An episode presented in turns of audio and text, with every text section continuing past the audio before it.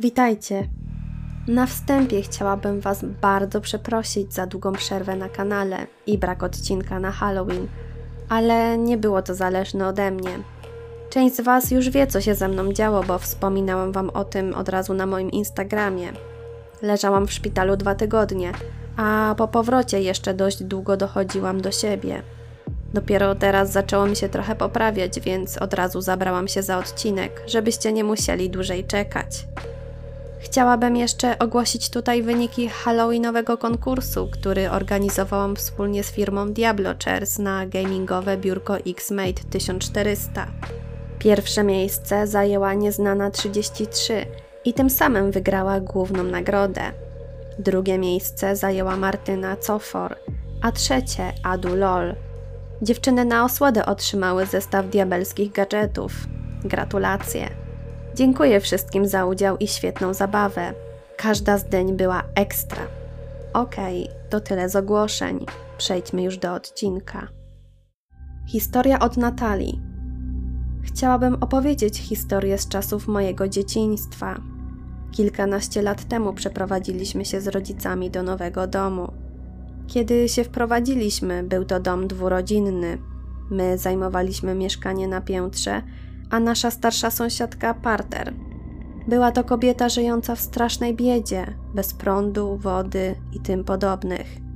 Nie miała też rodziny. Moi rodzice pomagali jej jak mogli, a ja bardzo ją lubiłam. Mimo biedy, zawsze o mnie pamiętała i na święta czy urodziny dostawałam od niej coś słodkiego. Po kilku latach sąsiadka bardzo się rozchorowała i nie wstawała już z łóżka. Kiedy moi rodzice proponowali jej pomoc w załatwieniu opieki medycznej, ta niestety odmawiała. Wolała opiekę, jeśli tak można to w ogóle nazwać, jej znajomego, który mieszkał kilka domów dalej. Przyszły wakacje, a ja jak co lato wyjechałam do dziadków nad morze i spędziłam tam całe dwa miesiące.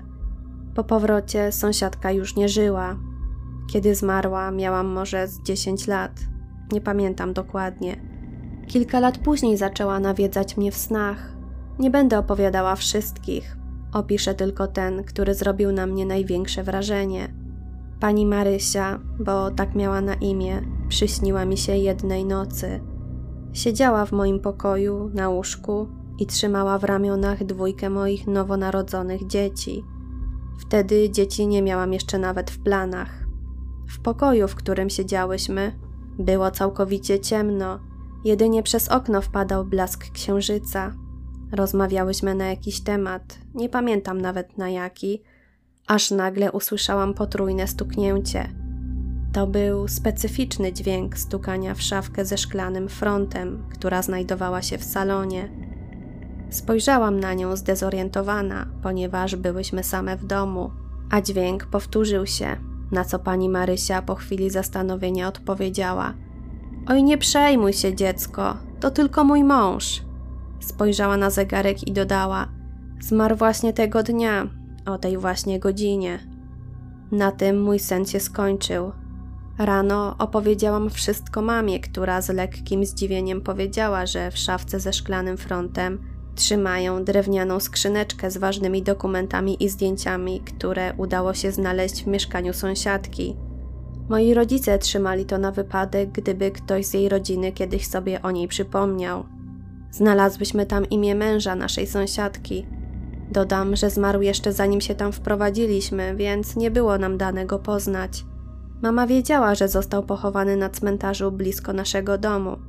Ten cmentarz jest niewielki, więc tego samego dnia, z czystej ciekawości, postanowiłyśmy znaleźć grób tego pana i sprawdzić, kiedy dokładnie zmarł. Szukanie nie zajęło nam dużo czasu, ale to, co znalazłyśmy, zmroziło nam krew w żyłach. Stałyśmy przed jego grobem dokładnie 26 października, a na nagrobku widniała właśnie ta data. Nie potrafię tego wyjaśnić w logiczny sposób. Być może pani Marysia chciała, żebyśmy się za niego po prostu pomodliły, co oczywiście zrobiłyśmy. Zastanawiam się jednak jeszcze, jaką rolę w tym śnie grały moje dzieci – Aktualnie jestem mamą mojej małej trzylatki. Kolejną ciążę niestety poroniłam i nie była to ciąża bliźniacza jak we śnie, więc jeśli w przyszłości, nie daj Boże, Poronie drugi raz, może będzie to znak, że pani Maria ma w opiece moje dzieci, lub jeśli zostanę mamą bliźniaków, to będę naprawdę zszokowana. Historia od Deve. Kojarzycie aplikację Randonautica? Zakładam, że tak. Chyba większość już o niej słyszała, bo to hit z zeszłego roku. Moja starsza siostra akurat wcześniej nie znała tej apki, więc gdy tylko jej o niej opowiedziałam, bardzo chciała spróbować. Odpaliłyśmy ją. Apka wybrała lokalizację, która była całkiem blisko naszego domu. Wyruszyłyśmy w drogę wraz z moim chłopakiem. Aplikacja zaczęła nas prowadzić w stronę czegoś na kształt grądu. Najpierw musieliśmy przeciąć otwarty, nieco łąkowy teren. Wiecie, taka miejscówka, w jakiej węże lubią się grzać na kamieniach. Potem teren okazał się bardzo nierówny, kamienisty i powoli przechodził w górzysty. Musieliśmy nawet w pewnym momencie wspinać się na mały występ skalny. Im dalej szliśmy, tym więcej pojawiało się starych, powyginanych i usłych drzew, ledwo stojących. Niektóre były już powalone na ziemię. Im bliżej lasu byliśmy, tym bardziej czuliśmy zaniepokojenie. Gdy dotarliśmy już prawie na skraj lasu, rozciągało się przed nami jakieś 20 metrów podmokłego, zamszonego terenu i tam naszą uwagę przykuła pewna rzecz. W mokrym mchu odznaczały się ślady butów, jakby ktoś niedawno tamtędy szedł. Ślady pojawiły się dosłownie znikąd, bowiem przechodząc przez wysokie trawy, sami torowaliśmy sobie drogę. Było tam coś na kształt ścieżki, ale z pewnością dawno nieuczęszczanej. Po krótkiej naradzie zdecydowaliśmy, że idziemy dalej. W końcu byliśmy we troje. Do tego mój chłopak to naprawdę postawny gość. Przeszliśmy po śladach przez podmokły teren i w końcu weszliśmy w las. Ślady się urwały. Teren nadal był mocno zamszony i ponownie przeszedł w górzysty. Byliśmy już bardzo blisko celu, bo dosłownie jakieś 200 metrów. Im dalej szliśmy, tym las robił się coraz gęstszy i gęstszy. W pewnym momencie musieliśmy wręcz przeciskać się między ciasno rosnącymi drzewami. W końcu wyszliśmy na otwarty teren. Staliśmy na wielkim zamszonym głazie, a drzewa tworzyły okrąg dookoła niego. Było to jedyne takie miejsce w zasięgu wzroku. Postanowiliśmy się chwilę porozglądać, ale poza ogromnym skupiskiem muchomorów czerwonych nic nie znaleźliśmy. Spostrzegliśmy natomiast, że dookoła zrobiło się przeraźliwie cicho. Nie było słychać żadnych ptaków, tylko łamiące się pod naszymi stopami uschnięte gałązki. Dookoła zrobiło się również jakby ciemniej. To znaczy, w tak gęstym lesie zazwyczaj jest dużo ciemniej, jednak w tamtej chwili sprawiało to wrażenie, jakby zbliżał się zmierzch, a przecież byliśmy tam w środku słonecznego dnia. Atmosfera zrobiła się ciężka i nieprzyjemna. Zgodnie stwierdziliśmy, że zwijamy się do domu. Gdy tylko ruszyliśmy, dosłownie poczułam na sobie czyjś wzrok. Zaczęłam się rozglądać, ale nikogo nie zauważyłam. Im bliżej wyjścia z gęstwiny byliśmy, tym robiło się luźniej i jaśniej. Znów dało się usłyszeć śpiew ptaków. Przecięliśmy mokradło i ruszyliśmy przez polny teren. Gdy wyszliśmy już z lasu, ale ciągle był on jeszcze w zasięgu naszego wzroku, coś mnie tchnęło i postanowiłam się odwrócić. Zobaczyłam postać.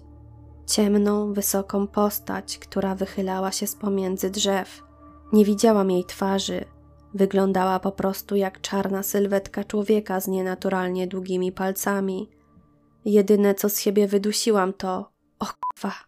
Patrzcie!